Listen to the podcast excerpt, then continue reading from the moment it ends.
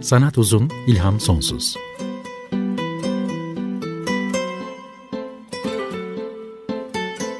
Sanat üzerine psikolojik sohbetler. Hazırlayan ve sunan Şenol Ayla.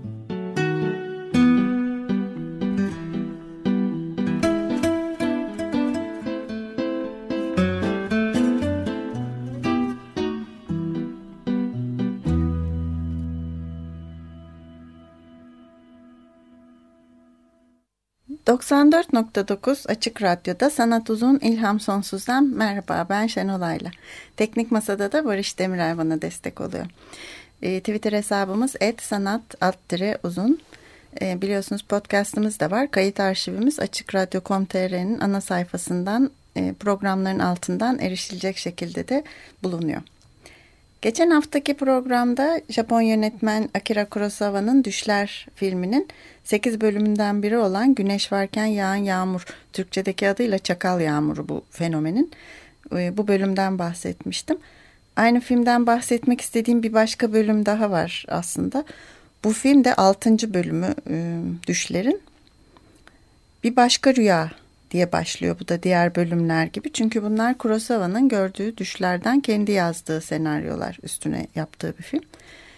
Ee, Kızıl Fuji Dağı şöyle. Fuji Dağı yakınlarındaki bir nükleer santral erimeye başlamıştır. Altı reaktörü de erimektedir ve peş peşe patlarlar. Kızıl alevler ve dumanlar gökyüzünü kaplar. Dağın yakınındaki, uzağındaki milyonlarca insan e, korkuyla kaçışmaktadırlar ancak kaçacak yer de yoktur. Birisi hatta çaresizlik içinde şöyle der. Japonya çok küçük bir ada kaçacak yerimiz yok. Herkes paniğe kapılmış durumdadır. E, çünkü dumanların, alevlerin ve patlamanın gücü çok geniş bir alana erişebilmektedir. E, üstelik patlamalarla birlikte koca Fuji Dağı da erimeye bir volkanın lavları gibi akmaya başlar. O derece güçlüdür patlamalar. Bir sonraki sahnede de dağı görebilecek bir mesafede duran iki adam bir kadın ve kadının iki çocuğu panik içindediler. Önlerinde dağ arkalarında uçurum ve okyanus vardır. Araya kısılmış gibidirler. Ama etrafta deminki kalabalık kalmamıştır. Kimse yoktur. Sadece bu e, beş insan vardır. Bu sıkışmışlık içinde konuşurlar. Orta yaşlı olan e, adam takım elbiseli e, bir adamdır. Herkesin kendisini denize atıp boğulduğunu söyler.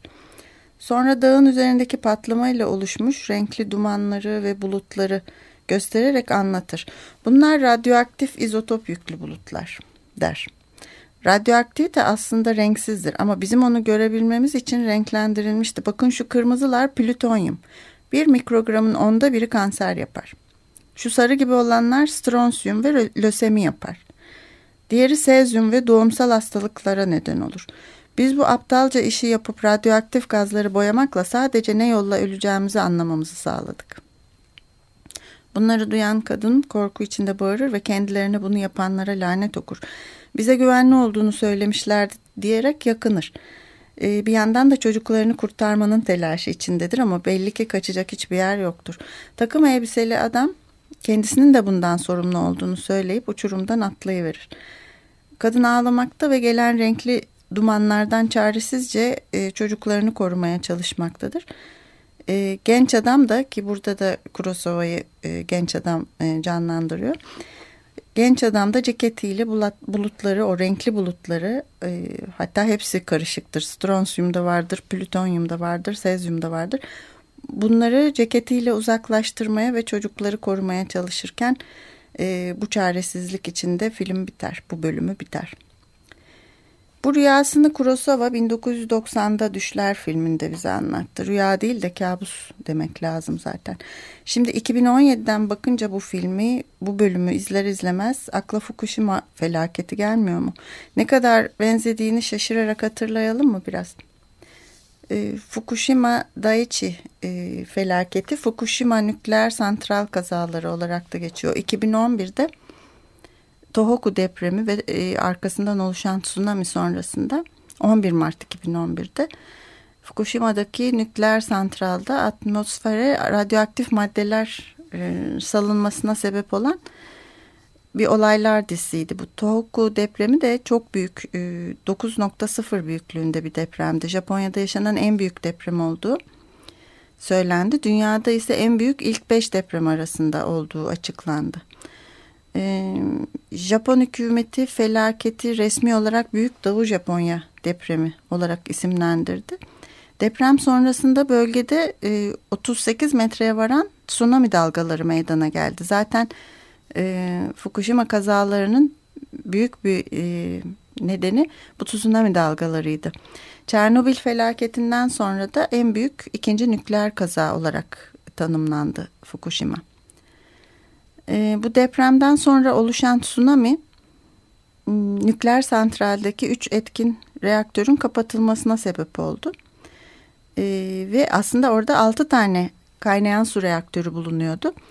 E, tsunami elektrik şebekesine zarar verince santralin jeneratörlerini su bastı ve elektrik kesintisine neden oldu.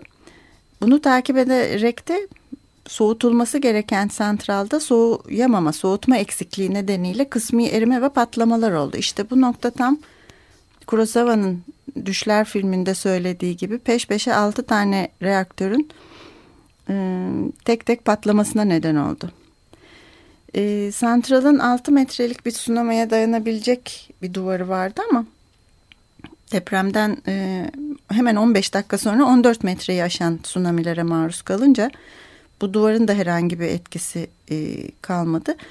Ve dediğim gibi 6 reaktörde peş peşe patlayınca e, büyük bir felakete neden oldu. 200 bin kişi tahliye edildi buradan. Santraldaki işçiler aşırı radyasyona maruz kaldı. Ölenler de oldu zaten. Hemen ölenler de oldu. Ve daha sonra e, bir ay kadar sonra nükleer sızıntının tehlike derecesini e, radyolojik durum ölçeği üzerinden 7'ye yani Çernobil reaktör kazasıyla aynı seviyeye çıkarttılar. Felaket düzeyini en üst seviyeye çıkarma konusunda da daha sonra uluslararası uzmanlardan oluşan e, bir ekip karar verecek dediler. Evet filmde de patlayan nükleer reaktör sayısının 6 olması benzerliklerden sadece biri. 200 bine yakın insan tahliye edilmiş Fukushima'dan. İnsanların tsunami ile nükleer patlama arasında kalmaları da filmdeki çaresiz insanların patlamadan kaçarken kendilerini okyanusun sularına atmalarına çok benziyor. Filmin sonunda Kurosawa e, karakteri olan genç adamın anne ve iki çocuğunu ceketiyle dumanları uzaklaştırmaya çabalayarak kurtarmaya çalışması da e, zaten bu gerçek Fukushima felaketindeki durumlar karşısında insanın çaresizliğini de çok güzel yansıtıyor. Akılda kalıcı ve çok can acıtıcı bir ve korkutucu bir sahne. Çaresizsiniz ve saçmalığını bile bile gene de uğraşırsınız ya öyle bir sahne bu da. E, tabii Kurosawa'nın düşünde gördüğü nükleer tehlike e, iki atom bombası felaketini yaşamış bir ülkenin vatandaşların sık gördükleri bir kabus muhtemelen. 1945'te atom bombası Nagasaki ve Hiroşima'ya atıldığı zaman da e, Kurosawa bunları çok iyi hatırlayacak yaşta 35 yaşındaydı. Şimdi bir müzik arası verip e, Handel'in Stille Amare Giavicento aryasını Philip Jaruski'den dinliyoruz. Müzik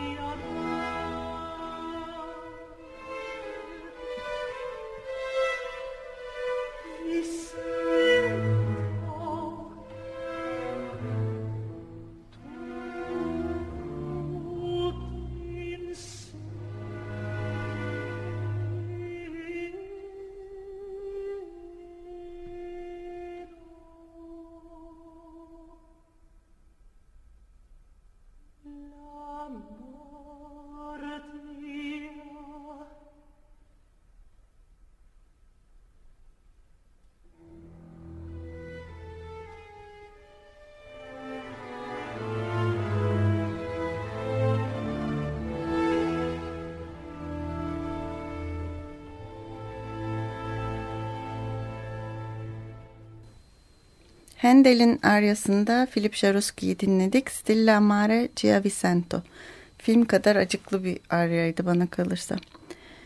Bu film bölümünü izleyince aklıma e, yine e, Katoşka Hokusai'nin Fuji Dağı'nın 36 görünümü serisindeki Kızıl Fuji Dağı'nın ahşap baskısı geldi. Bundan da bahsetmiştim birkaç hafta önce. E, orada da Fuji Dağı kızıldı, kıpkızıldı. E, belki Kurosawa'da aynı şeyden etkilenmiş olabilir. Katoşka Hokusai bu çok ünlü ukiyo-isinden. Ama sonuçta filmde de oluşan Fuji'nin rengi aynı o tablodaki gibi, ukiyo-edeki gibi kıpkızıldı. Onu da tekrar Twitter'dan paylaşacağım hatırlamanız için. E, filmin bu patlama sahneleri de gerçeklikten uzak özellikle yapay animasyonlarla verilmiş. Hmm, bu da yaşanan bu felaketin gerçeklikten uzak inanılmaz ve akla hayale sığmaz bir durum olmasını anlatıyor olabilir bana kalırsa. E, Kurosawa otobiyografisinde yangından çok korktuğunu anlatıyor ve diyor ki bugün hala yangından çok korkarım. Özellikle gece gökyüzü kızıla boyandıysa ve alevler yakında bir yerdeyse. Bu sanıyorum Kırmızı Fuji Dağı filminin e, bölümünün gökyüzündeki kızıllığını da açıklıyor. Yine otobiyografisinde yanardağ ve deprem izi de görülebiliyor. Ee, bizde de kurbağa yağı satıcısı adıyla çıkmış olan orijinal adı otobiyografi gibi bir şey olan otobiyografide şöyle diyor. Ee, bir adam patlama seslerinin 200 kilometre öteden geldiğini söylemiş ve yanardağ patlıyor demişti. Eğer patlama bu yana doğru gelirse kaçmak üzere de hazırlık yapıyordu. Ee, bahsettiği şey 1923'teki Büyük Kanto depremi. Orada da 13 yaşındaymış ve 200 bine yakın insan ölmüş o zaman. E, o zaman da deprem sonrası büyük yangınlar çıkmış ve kolay kolay söndürülememiş. Düşler filmiyle Kurosawa'nın korkularını e, Freud'a göre de bilinç dışına bastırdığı şeyleri çıkardığı, onlarla yüzleşip bizimle paylaştığı bir film denebilir. Çocukluk korkularını, ölümü, doğayla insanın ilişkisini, insanın doğaya ettiklerini, bunun karşılığında doğanın insana verdiği cevabı ve insanın başına gelmesinden korkulan şeyleri anlatıyor. Ama son bölümü olan ölümle yüzleşme belki de en rahat, en mutlu ve barışık bölüm bana kalırsa. Kurosawa'nın kendisini her zamanki genç erkek gezginle değil de belki de burada birazdan anlatacağım yaşlı adamla özdeşleştirdiğini anlayabiliyor insan. Sekizinci bölümün adı bu Düşler filminde Su Değirmenleri Köyü. Ee, yine Kurosawa olan bizim genç adam sakin ve çok güzel huzurlu bir köye varır. Bir dere kenarındadır ee, bu köy ve su değirmenine gelir ve yaşlı bir adamı değirmenin tekerleğini tamir ederken görür. Yaşlı adam genç gezgine uzun yıllar önce bu köyün ahalisinin teknolojik kirli yıkıcılığı, teknolojinin kirini ve yıkıcılığını e, reddedip mutlu ve temiz bir toplumda yaşamayı seçtiklerini söyler. Ruhsal iyiliği maddi zenginliğe yayladık diye anlatır. Burası gerçekten de modern çağın uzağında teknolojiden uzak bir köydür ve cennet gibidir. Hemen sonra bir cenaze alayı geçmeye başlar oradan. Buna tanık olur genç adam. Yaşlı bir kadın ölmüştür ve tüm köy halkı neşe içinde müzikler ve şarkılarla onu uğurlamaktadır.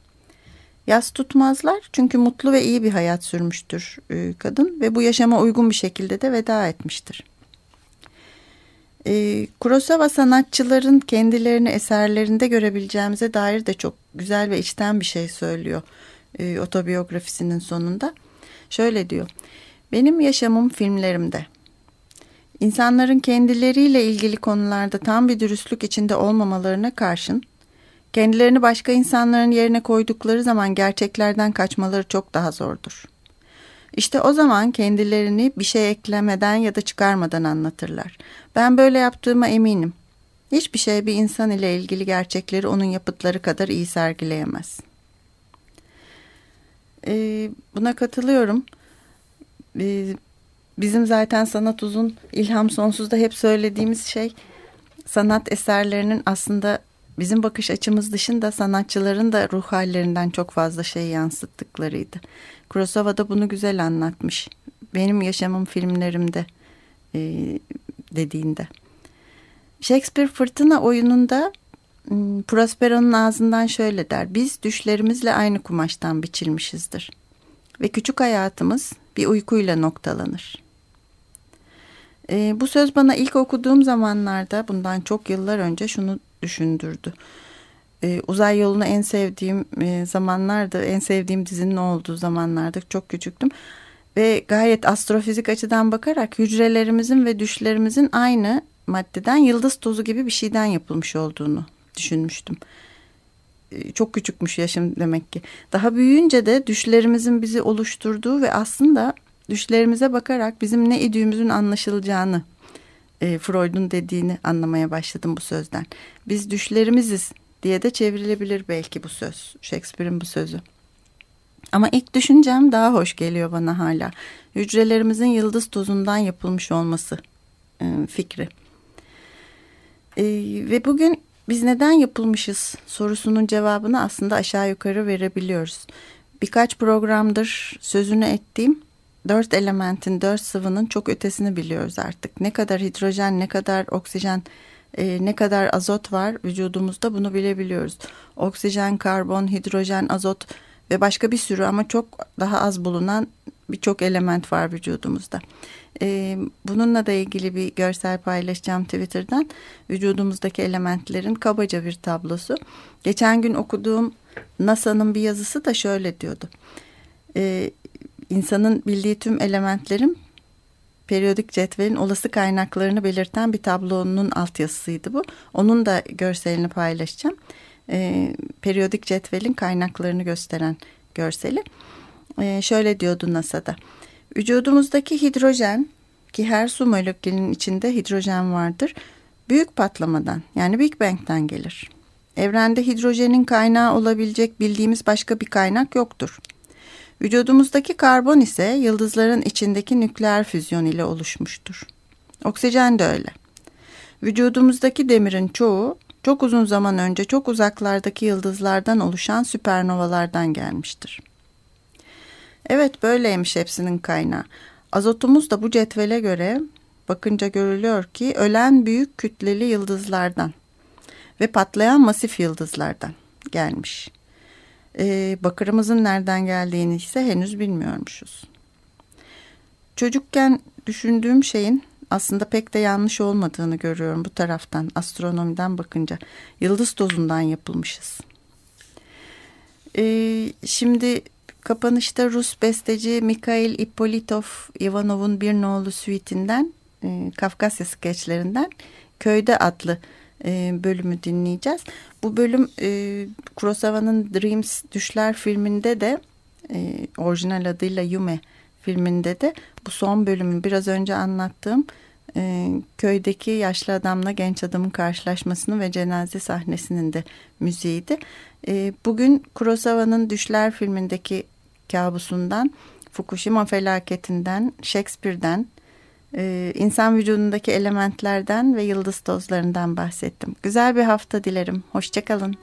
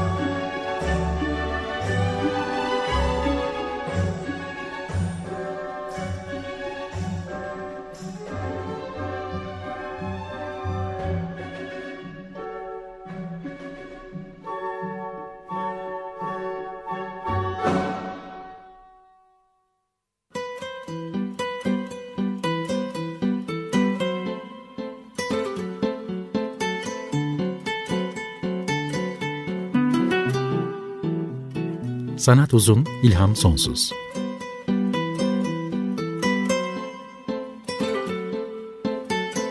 Sanat üzerine psikolojik sohbetler. Hazırlayan ve sunan Şenol Ayla.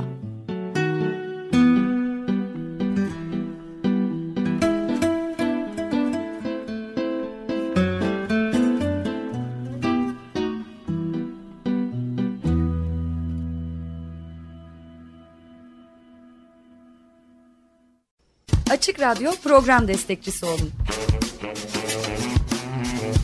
Bir veya daha fazla programa destek olmak için 212 alan koduyla 343 41 41.